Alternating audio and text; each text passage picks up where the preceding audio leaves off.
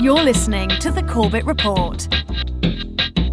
CorbettReport.com. Uh, that's how we're able to bring you speakers like James Corbett, the awesome James Corbett, who has illuminated so many minds around the world. The Library of Alexandria is on fire. Internet censorship from 9 11 to today.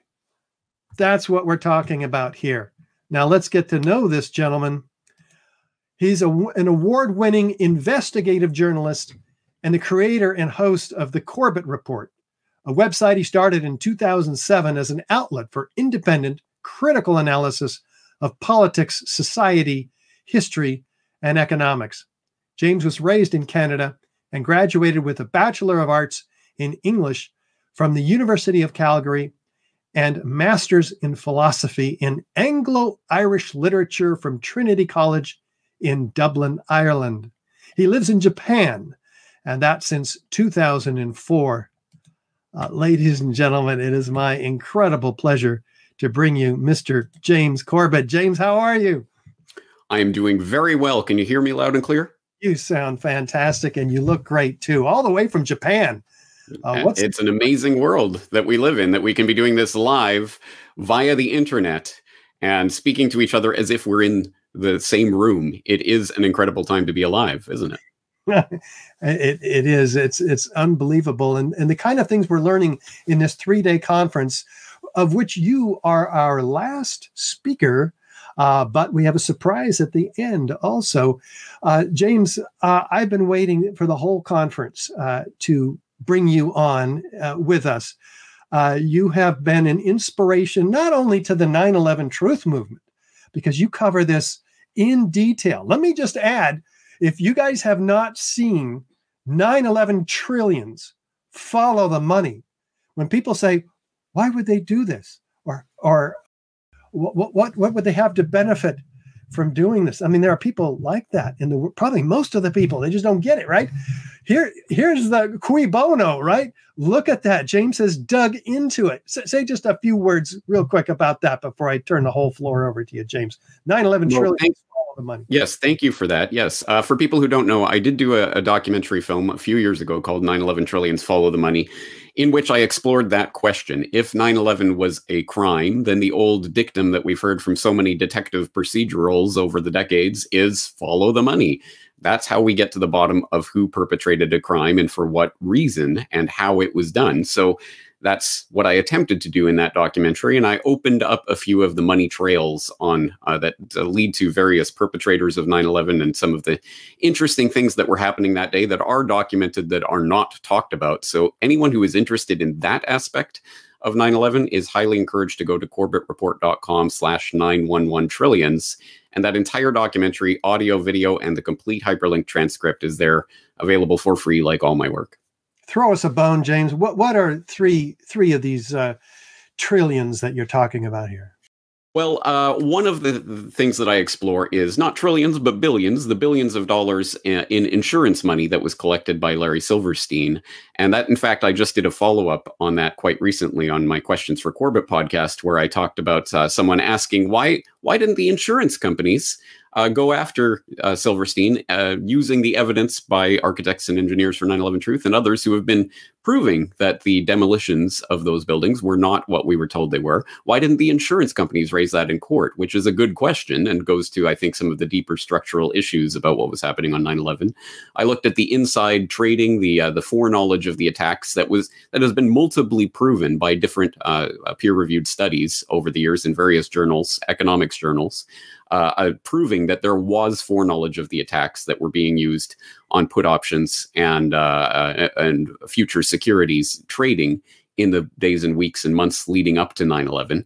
And I look at perhaps most importantly the announcement the day before 9-11 on 9-10-2001 the announcement from the pentagon donald rumsfeld saying yes we can't account for 2.3 trillion dollars of uh, funds that have that are missing from our accounts. We, we, we can't quite track out what's happened to them but we're going to declare a war on bureaucracy and that was the day before 9-11 uh, mm. so uh, again i think there's a lot of very interesting information to dig up there i did uh, at least start that in my 9-11 trillions documentary i hope people will go there and use it as a resource to find out more information about those those i think a very important aspects of what was happening that day Beautiful. I've got more questions for you, brother, but uh, I'm going to let you have the floor so that you can let us know uh, all about this uh, censorship issue. We're we're here to learn, and let me just tell you in advance, we're looking for solutions. As are we all. Well, thank you, Richard, for uh, having me here. Thank you to the architects and engineers from 9 11 Truth for hosting this Justice Rising conference. It's obviously one of the most important things we can be talking about right now is achieving justice for what has happened in the past couple of decades let alone however many years before that, um, but certainly what's been unfolding over the past couple of decades. And I am here to talk today uh, about the Library of Alexandria is on fire. And I'm going to go out on a limb. I'm going to guess that pretty much everyone in the audience and pretty much everyone in the general public has heard something of the story of the Library of Alexandria that goes something like, yeah, there was a great library at some place called Alexandria and it had all sorts of ancient texts and it burnt down somehow and they were all lost. I think that's the general understanding of that story. And some people in the audience may even have a few more of the details that they can fill in there that uh, Alexandria, of course, in Egypt, and the ruler of Egypt under Alexander the Great's empire, Ptolemy, founded this library and it housed hundreds of thousands of scrolls and it was burnt down in a fire in 48 BC uh, during the siege of Alexandria during the Roman Civil War by Caesar's troops, something along those lines. Uh, again, I think there is a general popular understanding of this story in broad outline. The only problem being, like most stories in his story, this story too is mostly, most likely false, at least in its key details. Uh, for people who are interested in what scholars these days tend to believe about the Library of Alexandria. Well, yes, there was a library at Alexandria in Egypt, and it was famed, even in the ancient world, it was famed for housing so many different uh, books, scrolls at that time, and different topics. And it was founded in uh, around 2,300 years ago. Maybe by Ptolemy, maybe by his son, um, maybe by someone called Demetrius of Phalerum. Uh, it was not just a library, it was actually an entire research institution called the Museion that included uh, laboratories, it included uh, teaching, it included, uh, it was, a, it was a whole research institution with researchers from around the ancient world. Uh, and it also included the library, which maybe housed 40,000, maybe 400,000, some say 700,000 scrolls, but no one knows for sure no one knows exactly the full contents of the library. We know some of the things that were stored there, but not all of them. And it was not burnt to the ground by Caesar. At least that's not what modern scholars think. Uh, it was probably at least an annex of the library, question mark, may have been burnt completely or at least in part question mark during that uh, siege of alexandria in 48 bc but that was probably not when the entire library was lost and all of those scrolls lost forever. There were a series of events over centuries that have been attributed to the, the loss of the Library of Alexandria, but the truth, as always, is probably much more prosaic. Namely, that the institution fell into disrepair after a purge of intellectuals from Alexandria and a lack of funding, and ultimately the the uh, the the library just basically started to degrade and it met a rather sad end of just basically falling into disuse and disrepair rather than the dramatic all going down in one big blaze of glory or uh, in, infamy. uh, but at any rate, it, yeah, the story is probably not what we have all been told. But it is interesting to think of why that story of the fire destroying the Library of Alexandria is so resonant. And I think it's because it presents to us a couple of things. First of all, it it encapsulates the idea that human knowledge is hard fought, hard won. We have to scrabble to try to eke out this knowledge and understanding of the world. And that is a process that's been going on presumably for millennia. And it takes centuries to accumulate all this knowledge but it can all be lost in a moment. The great fragility of human knowledge is encapsulated in that story. And also, I think it is interesting to imagine that all we needed was one person with a fire hose at that moment of the outbreak of fire and we could have saved all of this knowledge um, it is it is certainly a story that resonates with people uh, even if it isn't true in its particulars but i guess the question is so why does this matter what does this have to do with the price of tea in china let alone internet censorship in our present day and age and i'd say it's because this story teaches us a couple of important lessons uh, one is that history can disappear in a puff of smoke. But the corollary of that lesson is that those who want to make history disappear can make it disappear by starting a fire. So I'd like to think that the parallels to the situation we find ourselves in today are becoming obvious to the more clued in listeners to this uh, talk, but let's spell it out uh, in its particulars. The Library of Alexandria was described at one point as the first attempt to bring together the sum knowledge of humanity.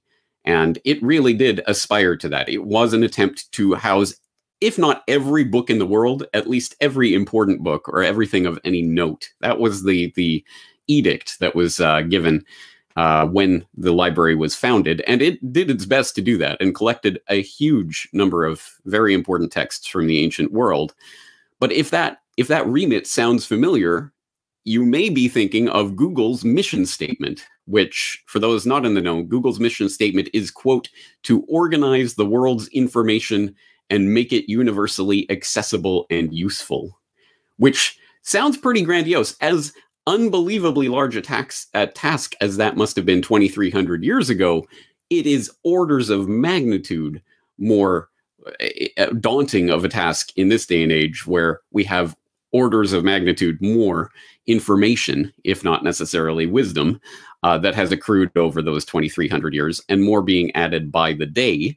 In fact, a mind boggling amount of information being added every day to the sum knowledge of humanity. Uh, when you think, for example, that 500, I believe it is 500 hours of video is added every every minute to YouTube, something along those lines. At any rate, there is a mind boggling amount of information that is coming uh, online every single day and uh, more and more so. So, the idea of taking all of that information and organizing it and making it universally accessible and useful doesn't quite sound so laughable today as it might have, say, even 20 years ago, back when Google was still in its infancy.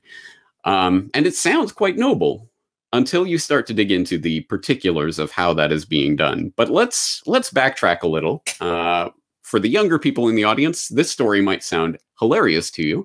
The older people in the audience might be able to relate to it. But uh, the idea that the internet essentially is the modern day library of alexandria housing the sum knowledge of humanity of humanity is something that resonates with me because i remember specifically the arrow through the brain moment when i realized the important the incredible transformation that we are living through right now enabled by this technology that is allowing me in Japan to talk to you wherever you are, as if we are in the same room. Uh, the moment that it really dawned on me, the age of information that we're living in, uh, was 2003 when I was living in Dublin, uh, attending Trinity College, and I was over at a friend's place. Uh, she was having a little house party, and there was a bunch of us there.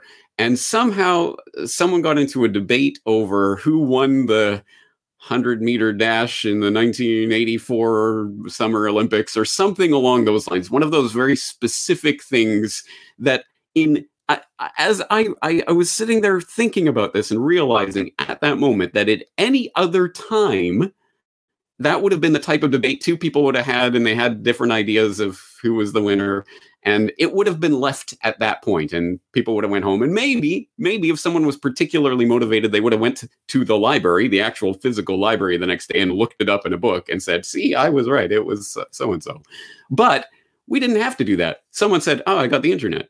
So they checked it and there it was. There was the answer right there at our fingertips instantaneously.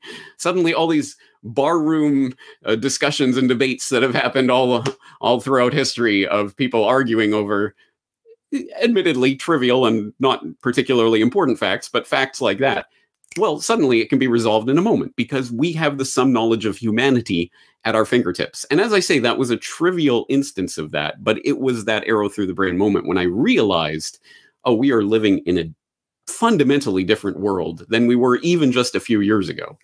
And although that was a trivial example, a few years later it became much more important, specifically in 2006 when I was first being introduced to the wonders of YouTube and Google Video. Do you remember that? And archive.org and other places like this. I was really starting to explore the internet as it was coalescing uh, in that time period about a decade and a half ago.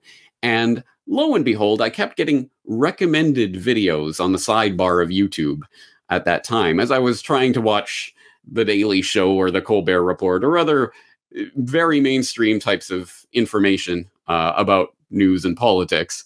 I kept getting these recommended videos about 9/11 and 9/11 conspiracies, 9/11 truth, and I my initial reaction was to poo-poo them, laugh at them, and I would occasionally click on them just to satisfy my my penchant for laughing at these types of, oh, this is silly. I mean, I know that there are conspiracies and things happen, but not 9 11. So I would occasionally click on these videos, and often enough, I would be vindicated in my belief that they were uh, uh, not particularly well put together, researched pieces of information. At that time, there was a lot of nonsense about flying orbs brought down the, the Twin Towers. See, look at this video of this flying orb and things like this, which was on its face ridiculous. But occasionally I would click on such a video and there would be an intriguing detail in there that I had never heard of, but that was inherently falsifiable. It could either be proven or falsified. It was a, statement of fact. So, for example, when I came across information about Operation Northwoods, what what is that? I've never heard of that. What is that? I didn't again, like in 2003, arguing about who won the Summer Olympic games, whatever, two, 20 years ago, I didn't have to speculate about it. I could go and look for it. So I did. And I found the actual Operation Northwoods document. I could bring it up and read it for myself and go, oh, oh, the uh, the Joint Chiefs of Staff really was proposing committing terror attacks, staging false flag terrorist attacks in the United States and elsewhere to blame on their political enemies in order to gin up the public's uh, penchant for war. Well, that's that's an interesting piece of history that I didn't learn in school. And it was pieces of information like that. I wouldn't say Operation Northwoods was the uh, the thing that set the ball rolling, but it was one of the things that I was learning and seeing for myself. I was able to look it up because of this free flow of information on the internet. The Library of Alexandria was open for business, so to speak. But as you might have noticed over the last several years. In fact, I would say if you are in the 9 11 truth research space online, you will have noticed over the last several years.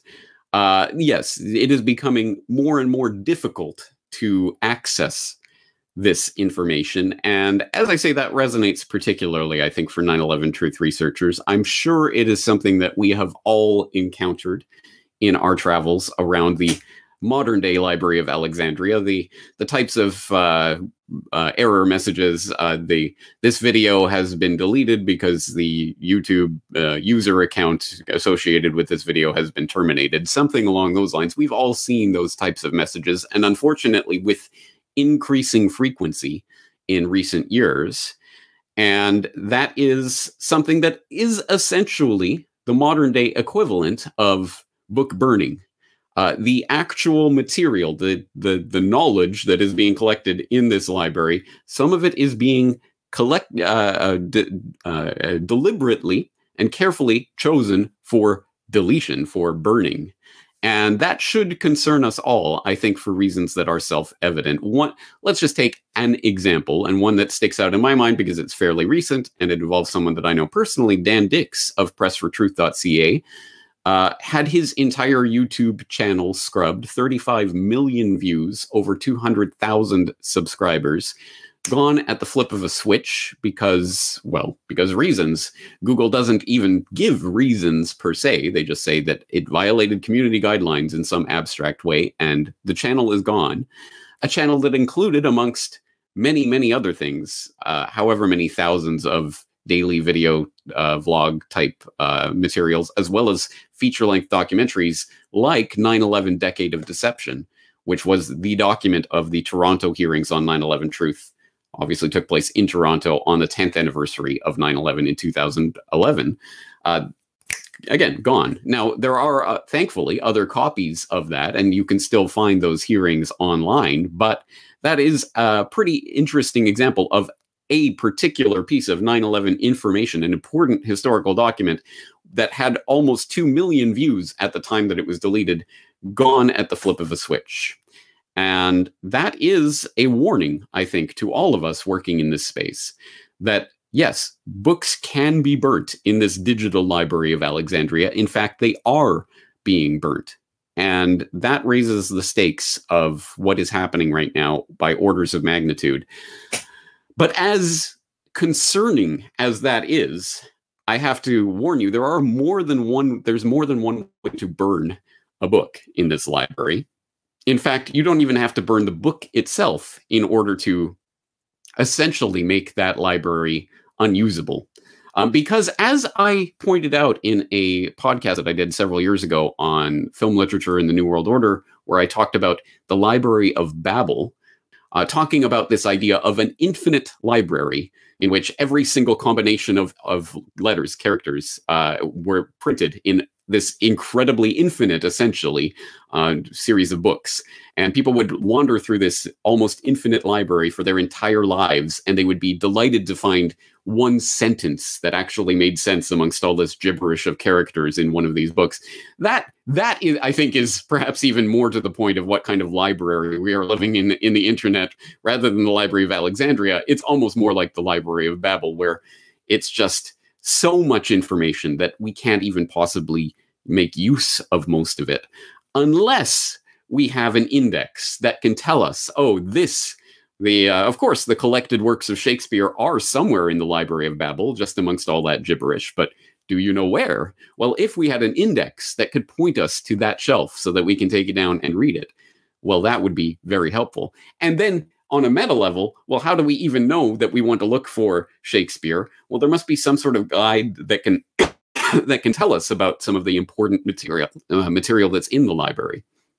And so that guide would also be a handy thing to have for the library. Well, of course, you don't have to burn the books themselves if they're hidden amongst this unimaginably vast library. You can burn the index cards that lead you to the important books, and that is being done too. Again, I can speak to this um, from a very personal example. Uh, uh, in 2014, I released a feature length documentary called Century of Enslavement The History of the Federal Reserve, talking about the Federal Reserve and the way money is created in the United States Federal Reserve System. And uh, it was, at one point, the first search result on YouTube. When in the YouTube search you typed in Federal Reserve, that would literally be the first thing that came up was my documentary. Uh, but the, to the horror of uh, MSNBC host Chris Hayes, uh, that was the case. And he tweeted out a couple of years ago now, he tweeted out, Imagine if you were a high school student assigned to do a project on the Federal Reserve and you typed Federal Reserve into YouTube and you got this. And he showed a screenshot of my documentary. And he basically lambasted the toxic algorithm at YouTube for leading people to this information. Well, you can imagine, and it was not very surprising, the very next day, when you type Federal Reserve into the YouTube search uh, bar, you did not get Century of Enslavement. Uh, on the first result, you didn't get it in the top 10, you didn't get it in the top 100. It was gone completely, replaced by uh, Federal Reserve's YouTube channel, CNN, MSNBC, of course, all the corporate controlled media and the official sources uh, became prioritized. And now we know it, it, was revealed several months later by Google insider Zach Vorhies that wasn't by accident. It was because the search term Federal Reserve was put on a special internal YouTube uh, search blacklist uh, that it was carefully controlled and curated. Those results would only show you these types of things from these approved channels. Uh, as you might imagine, 9 11 information is certainly absolutely being treated in the same way. Again, as anyone who uses these types of platforms will have noticed in the last several years, at one time you could search 9/11 truth and you would find a lot of 9/11 truth information and documentaries. Now you find nine, you search 9/11 truth and you find more official uh, uh, types of information about 9 11. You find debunkings of 9 11 truth. But finding actual 9 11 truth is becoming more and more difficult. Essentially, they are burning the index cards that will help us find the information in this library of Babel. Maybe if you happen to know the, the actual URL for that particular documentary that you're looking for, uh, V6XBMT to whatever, uh, then you can find that particular video. But I'm going to venture to guess no one is making note of the particular URL and trying to memorize that. That would be ridiculous. No, you need the search engine in order to find this information. And on a more meta level, you need to even know that there is information out there that you are not being shown. For example, when you type in Federal Reserve and you get Century of Enslavement as as the top or one of the top search results, there it is. There you can find alternative information about the Federal Reserve. But if you are that hypothetical high school student who is just typing information, I just want to find out about Federal Reserve, I just want to find out about 9 11, and you just type that as a search term, and all you are presented with is officially approved information from corporate media and government sources, then how will you even know that there are other things out there that you should be searching for? So it presents a, a very deep problem. And it gets even worse because another way that you can uh, essentially burn, if not burn books in the library, you can at least arrange the library so that it is more and more difficult to access this information. Another way that is done is by changing the idea of what is recommended to you when you are looking for information on any subject or on a particular subject. So one example of this that I often go back to is again back in 2006 when I was first starting to look into this information. I vividly remember looking at, say, Google Video, which was a thing at that time, where a lot of documentaries were hosted, because at that time YouTube uh, uploads were limited to 10 minutes. Google Video offered longer uh, form videos like an hour, hour and a half, two hours. I remember watching a number of documentaries that way. And I also remember at that time, Google Video had a top 10, a daily top 10 videos in which uh, they displayed the most accessed videos. And every single day, I, I, vividly remember around the time of the fifth anniversary of 9 11, I remember every single day there was some loose change or or some or multiple uh, truth related documentaries that were in that top 10 list every single day. And then I noticed when that suddenly went to all of a sudden it was nothing but fart jokes and utter trivial nonsense being in that top 10. It, it was changed from a top 10 to a trending or hot videos. And then they got rid of the top 10 altogether. And YouTube, similarly, at that time, had a front page that was seen by everyone, the front page of YouTube, which would have inevitably things like Loose Change or those types of documentaries every single day. Well, that suddenly again flipped and changed, and they ch changed it into a trending uh, videos, which was well, what's trending? What does that mean? Well, they get to decide what that means. And uh, suddenly you wouldn't see any truth related information there. And then eventually, as we all know, they changed YouTube so that there isn't a homepage that is seen by everyone. There is a tailor made page seen for you. So perhaps if you tend to watch things like the Corbett Report, if you tend to look for 9 11 information, you might be recommended that information, but it decreasingly so. And uh, at any rate, if you have not uh, looked for that information before, you are extremely unlikely to be recommended it by these algorithms. In fact, again, we don't have to speculate about this. This is on the record. Back on January 25th of 2019, YouTube put out a post on their official blog where they noted, quote, we'll begin reducing recommendations of borderline content that is, content that doesn't actually violate their guidelines, but they don't like anyways. And content that could misinform users in harmful ways, such as videos promoting a phony miracle cure for a serious illness, claiming the earth is flat, or making blatantly false claims about historic events like 9 11. End quote. So you see how, of course, they conflate everything together. They smear it all as borderline content or misinformation and put it off to the side so it will not be recommended.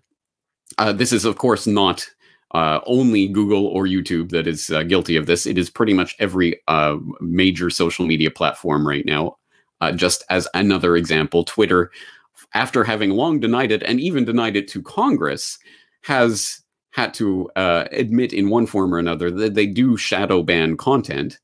Uh, which, for people who don't know what shadow ban means, it was helpfully explained by former Twitter software engineer Abhinav Vadrevu in a secretly, clandestinely recorded conversation that he was having. That, yes, of course, Twitter does this. And the idea of a shadow ban, quote, is that you ban someone, but they don't know they've been banned because they keep posting and no one sees their content. So they just think that no one is engaging with their content when in reality, no one is seeing it, which is an interesting psychological maneuver uh, because, of course, it tends to demotivate people from posting that type of information. Well, no one's engaging with it. I guess no one's interested, which makes people believe that this information is not connecting. So they will likely, over the course of time, tend to change the, the type of information they're promoting because they're not being engaged with. At any rate, it certainly does prevent people from seeing that type of content uh, in a way that's very sneaky. It's almost as if the Library of Alexandria was accepting submissions of books, but we'll take that book, don't worry. And then they just never put it on the shelf. Well, they took the book, it's there somewhere. It's just that it's not being displayed for the public. Uh, yet another example of how they can burn books without actually burning the books, without deleting the content, is to create a, a, section of the library called disinformation and fake news, and then put everything they don't like into that section of the library. Uh, again, the books are there. You can read them. It's just that we're telling you this is fake this is false this is this has been debunked. If you are looking at this information you you should know you are being misinformed but you can look there if you want. And again i don't think i'll have to elaborate how this is being done to people who are involved in this research space. It is being done through a series a, a network of fact checking uh, organizations and institutions that uh, presume to be able to tell you the the the truth of what happened on 9/11 or any other major historical or news event because the government says this. Therefore, it's been debunked. Uh, they use a number of different tricks, uh, straw manning arguments, and other things to try to debunk various information uh, so that people will not even look at it in the first place. And I did go through that in great detail in a recent episode of my podcast on who will fact check the fact checkers. So I hope people will look at that for uh, information about how the fact checkers are compromised and their serious conflicts of interest in terms of their funding versus what they claim to be debunking. Um, but one as one specific example of that and how it operates, I'll point people in the direction of something called NewsGuard, which aims to be a, essentially a browser extension or an app that people can use to uh, provide nutrition labels for various websites. This this website provides nutritious, fact based information. This website is full of that fake information about 9 11 or other things. Uh, they get to decide what is true and what is not true, and they will helpfully inform people who are using their browser extension of the difference. So, who is NewsGuard? Oh, that's right. It was co founded by CFR member slash Rhodes Scholar Gordon Crovitz and is advised by people like 9 11 era NSA chief Michael Hayden uh, the first Homeland Security Director, Tom Ridge, the ex NATO Secretary General, Anders Fogh Rasmussen, and others. These are the people who are going to be the arbiters of truth, people who are blatantly partisan and blatantly have conflicts of interest in determining the truth about events like 9 11, let alone many other events in the news. So I think, again, I won't have to elaborate for this audience how that works, but all of this is to say, yes, the Library of Alexandria is on fire. This is not a drill. The burning of books, digitally or physically, is not a joke. This is what dictators do. It is what they have always done, and people have understood this for millennia. Uh, you can go back to 213 BC when Qin Shi Huang, the founder of the Qin dynasty in ancient China, ordered the burning of books and also, as a bonus, the killing of scholars who challenged his rule, uh, destroying centuries of wisdom in one puff of smoke. Uh, after the Council of Nicaea uh, in the 4th century AD, Constantine the Great ordered the burning of all of the writings of Arius for his grave heresy of non Trinitarianism. Uh, and anyone who was found with a text of Arius after that point, who did not immediately cast it into the fire, was to be put to death. Uh, during the Spanish conquest of Yucatan, uh, Bishop Diego de Landa ordered the mass burning of ancient Aztec texts, and he was surprised to note the reaction of the locals to to this uh, order. He said, "We found a large number of books in these characters, these Aztec characters, and as they contained nothing in which were not to be seen as superstition and lies to the devil, we burned them all, which they, the Maya, regretted to an amazing degree, and which caused them much affliction. Hmm, I wonder why you're burning their, their their ancient texts. Why on earth would they get angry about this? Uh, during the burning of Washington in the War of 1812, remember that one? Uh, the British used 3,000 books from the U.S. Library of Congress as kindling to help burn down the U.S. Capitol building. Uh, do you do you get taught that in American school these days? I'm not sure.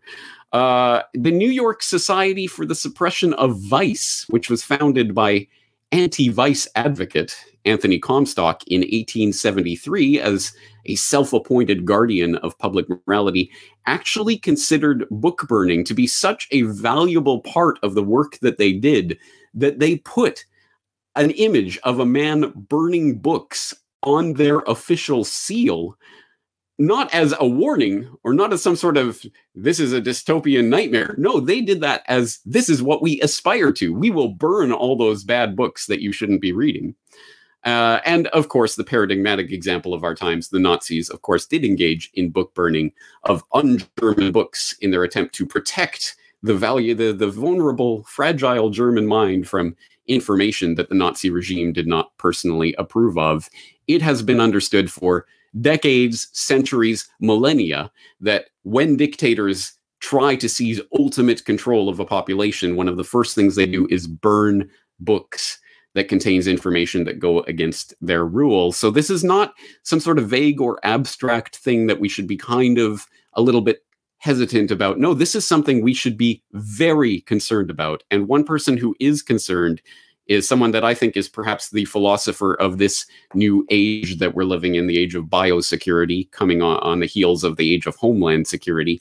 Uh, Giorgio Agamben, the Italian philosopher, who wrote in one of his re recent writings, I do not know if bonfires will return and books will be put on the index, but clearly the thought of those who continue to seek the truth and reject the dominant lie will be, as is already happening before our eyes, excluded and accused of spreading fake news. News, not ideas, because news is more important than reality. As in all moments of emergency, real or simulated, we see once again the ignorant slander philosophers and scoundrels seeking to profit from the disasters that they themselves have provoked. All this has already happened and will continue to happen, but those who testify to the truth will not stop doing so because no one can bear witness for the witness. And that is what we are doing. We are bearing witness to what is happening and attempting to leave a record in the Library of Alexandria of those things that are happening. So it is not surprising that the people who are perpetrating acts like 9 11 would want that information to be scrubbed from that library. And this is, again, a, a type of dystopia that has been warned about for a very long time. People might be thinking of this in a literary context. Fahrenheit 451 by Ray Bradbury. And I'm sure a lot of people are familiar with that book, but for those who are not, in Fahrenheit 451, Bradbury imag imagines a world in which books are banned and firemen are not people who rush into burning buildings to save them from the fire and to put out the fire.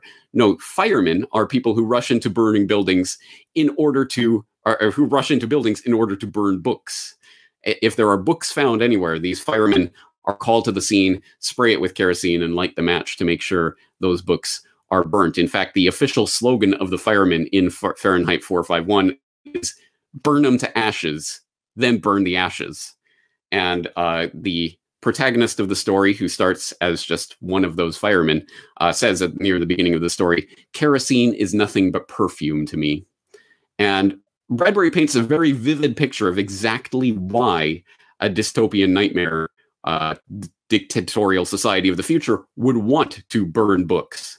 Uh, for example, the fire captain in this story, uh, Montag's boss, uh, fire captain Beatty, says, A book is a loaded gun in the house next door. Burn it. Take the shot from the weapon. Breach man's mind. Who knows who might be the target of the well read man? And he goes on later in the story to say, What is fire? It's a mystery. Scientists give us gobbledygook about friction and molecules, but they don't really know. its real beauty is that it destroys responsibility and consequences. A problem gets too burdensome, then into the furnace with it. It is a nightmare to live in a society where the public can be so thoroughly controlled by controlling its access to information. And that is the story of Fahrenheit 451, let alone the story of history.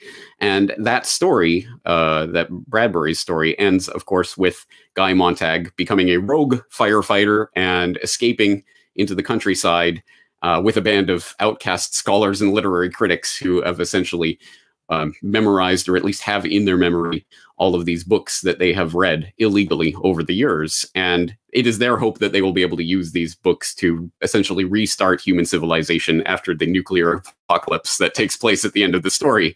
Uh, dramatic stuff. But, uh, well, uh, we may not be quite at that stage yet, but we are in the burning library right now. So we do have a part to play in saving these texts. And it is not a lost cause at all. Keep this story in mind when you think about it. Uh, this was from 2003. Aeschylus meets the mummy, 2,500 year old lost Greek trilogy found under wraps. And this story, which uh, comes from Playbill.com, says a 2,500 year old trilogy written by Greek dramatist Aeschylus, which was thought lost to time, was discovered among the stuffing inside an Egyptian mummy. The trilogy, titled Achilles, concerns the title's warriors' adventures in the Trojan War. Scholars knew of the drama from references made by Aristophanes and other writers, but believed it burned up in 48 BC with the famous Library of Alexandria. But archaeologists found sections of the text inside a mummy, which Egyptians often filled out with papyrus. So, at any rate, texts can survive the fire, and perhaps that particular uh, saving saving of that particular text was coincidental. Um, perhaps it was done by people to actually hide those texts away so they would be preserved for the future. At any rate, we can do that with the important texts in the Library of Alexandria. There is a part that we all have to play in this. There are some simple steps that we can all start doing today uh, just very simple steps that seem so trivial, but really can help to preserve this information. And I know because it, this very much speaks to the work that I've been doing for the past 13 years at corbettreport.com. It's a simple, simple uh, command to follow, but let's follow it. Save everything. Save all of those important documents that you come across online text, video, audio.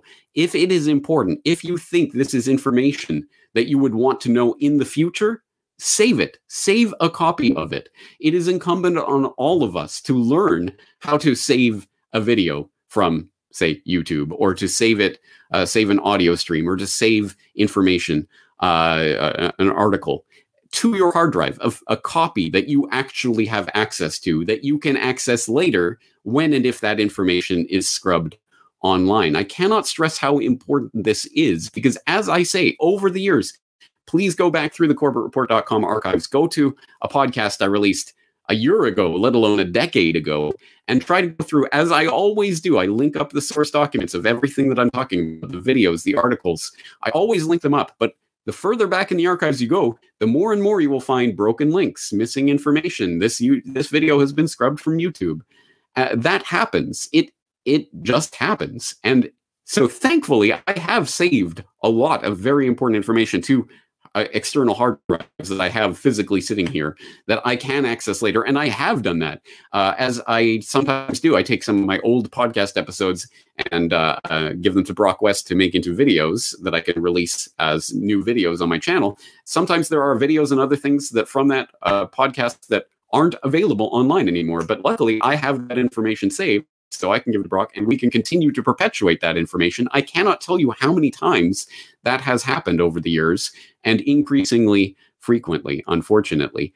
Uh, another sort of more meta way to approach this is that we need to stop using these controlled platforms, or at least stop using them uh, exclusively, because it is self evident at this point that YouTube, Facebook, Instagram, Twitter these are enemy weapons information systems. They they are controlled by the people who want to selectively burn the books in the Library of Alexandria. So don't just give them the books and then trust that it will be safe there. Of course not. let's make sure that this information is on multiple outlets. And yes, of course, if you want to reach people and reach people who have not heard of this message, then there is still value in being on some of these controlled platforms, although less and less value. But at any rate, there is still the hope that you will be able to reach people who haven't heard this information yet. But at the same time, don't limit yourself to that. We need to start building up the alternative platforms, decentralized, peer to peer, cryptographically secure, censorship adverse platforms that do exist. At this current time, I am now backing up everything I do to archive.org, bitchute.com, uh, LBRY, L-B-R-Y, uh, .com and minds.com, as well as actually uh, having every MP4 and MP3 file that I do available for download directly from my own servers. It's on multiple platforms. Don't ever think there's just one backup you need. You need every possible platform uh, to be used. And hopefully, we can counter that network effect. Oh, there's no point in going on another video sharing platform. There's no point in leaving Facebook. Everybody's there. Well, everybody was on MySpace a decade ago, uh, but they're not anymore. So there, there, we can influence this. We do have a part to play in it. And on the meta meta level, I also want to throw out the warning that this technology itself is changing and is going to be deliberately changed in order to try to weed out our ability to save information. At least at this point, we have control over the devices we're using to some extent. We can refine search results and and go to different platforms and try different things and we can save information to our hard drive. But in the future, we will not be using desktop, laptop, even pad like computers will be having hearables and wearables and this other uh, Alexa type devices where you don't get control over anything. You say, Alexa, tell me what happened on 9 11, and Alexa reads you the Wikipedia entry, and that's it. That's your sum total of ability to access this information in the Library of Alexandria. The access points to this library are being winnowed. We must reject that. Do not accept, do not buy, do not purchase with your own money technology that is going to be used to limit your access to the Library of Alexandria. Do not accept it when they say, oh, it's okay, we're in the 5G Internet of Things, always connected world of tomorrow. You don't need a hard drive anymore. All you need is just a device that will interface with the cloud, and everything will be stored on the cloud. There is no cloud, there is only someone else's computer. That is all the cloud is. So don't leave it up to someone else. Don't worry, they've got it saved somewhere, somehow. No, we must make sure that we retain that control. So do not uh, aid the people who want to control access to the Library of Alexandria in that quest by purchasing these limited technologies that they are going to be rolling out. Uh, there's much more to say, but I just want to start with those those very basic baby baby steps which we can all start doing today. Save information. You may be the person who saves an important document for the future. You may be the equivalent of stuffing those uh, plays of aeschylus into the mummy that will be found by a future generation. Maybe not quite so dramatic but at any rate it is important. It is work that we can all be doing today. And i want to leave on this note. Think about the incredible irony given what we've just talk, talked about that the heroes, the universally acknowledged and understood heroes of 9 11, that everyone, whether they believe the official story hook, line, and sinker or not, understands to be the heroes of 9 11 were the firefighters, the people who rushed into the burning buildings to save other people at the risk of their own lives, and for 343 of them, at the expense of their own lives, trying to save others that day. The firefighters, the ones who were held up as the heroes as long as it was politically convenient to do so anyway. And of course, uh, get them onto the pile to dig up the gold uh, from the WTC vaults. But once that's found, get them off the pile and forget about them. They're just political props, as used by Mayor Giuliani and other politicians in a cynical ploy. And we've seen the way that their health effects have continued uh, to plague them over the years uh, from the toxic dust that they were inhaling at the time that the EPA and Christine Todd Whitman told them was safe to breathe, because that's the way the empire treats its heroes as soon as they become politically inconvenient. But at any rate, the firefighters were brave heroes who did rush into burning buildings to save other people. And now here we are, two decades later, and we are now the firefighters. We are carrying on the legacy of those people who were rushing into the burning buildings to save others. We are trying to save information that could ultimately change the course of human civilization. So, I hereby deputize each and every one of you today. You are now a firefighter. The Library of Alexandria is on fire. Let's save it. Thank you for your time. The Corbett Report is brought to you by the Corbett Report subscriber. A weekly newsletter featuring James Corbett's international forecaster editorial, recommended reading and viewing, discounts on Corbett Report DVDs, and once a month, a subscriber only video. Sign up today to start receiving your copy at corbettreport.com slash support.